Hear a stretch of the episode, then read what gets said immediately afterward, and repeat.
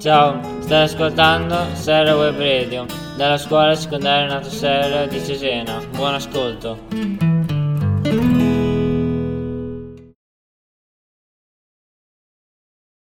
Ciao a tutti, benvenuti su Serra Web Radio. Oggi vi parlerò di Luigi quattordicesimo. Luigi quattordicesimo sarà al trono nel milleseicentosessantuno e da quel momento decide di governare da solo, assistito dai tre ministri del Consiglio di Stato che rispondono solo a lui.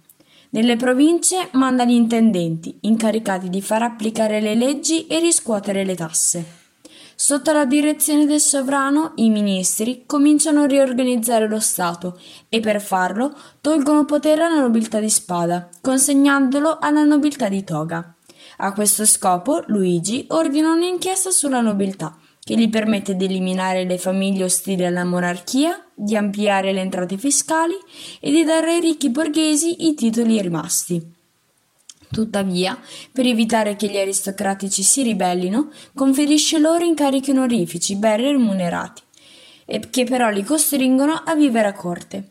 E, f- proprio per questo, fa costruire la reggia di Versailles, che si trasforma per la nobiltà in una magnifica prigione dorata.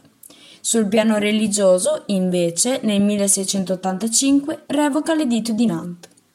Luigi quattordicesimo porta così alla perfezione lo Stato assoluto, uno Stato in cui il re non solo afferma che la sua autorità gli deriva direttamente da Dio, ma si ritiene anche sciolto dalle leggi e quindi da ogni dovere nei confronti dei sudditi. Nell'assolutismo, infatti, è la parola del re che diventa legge.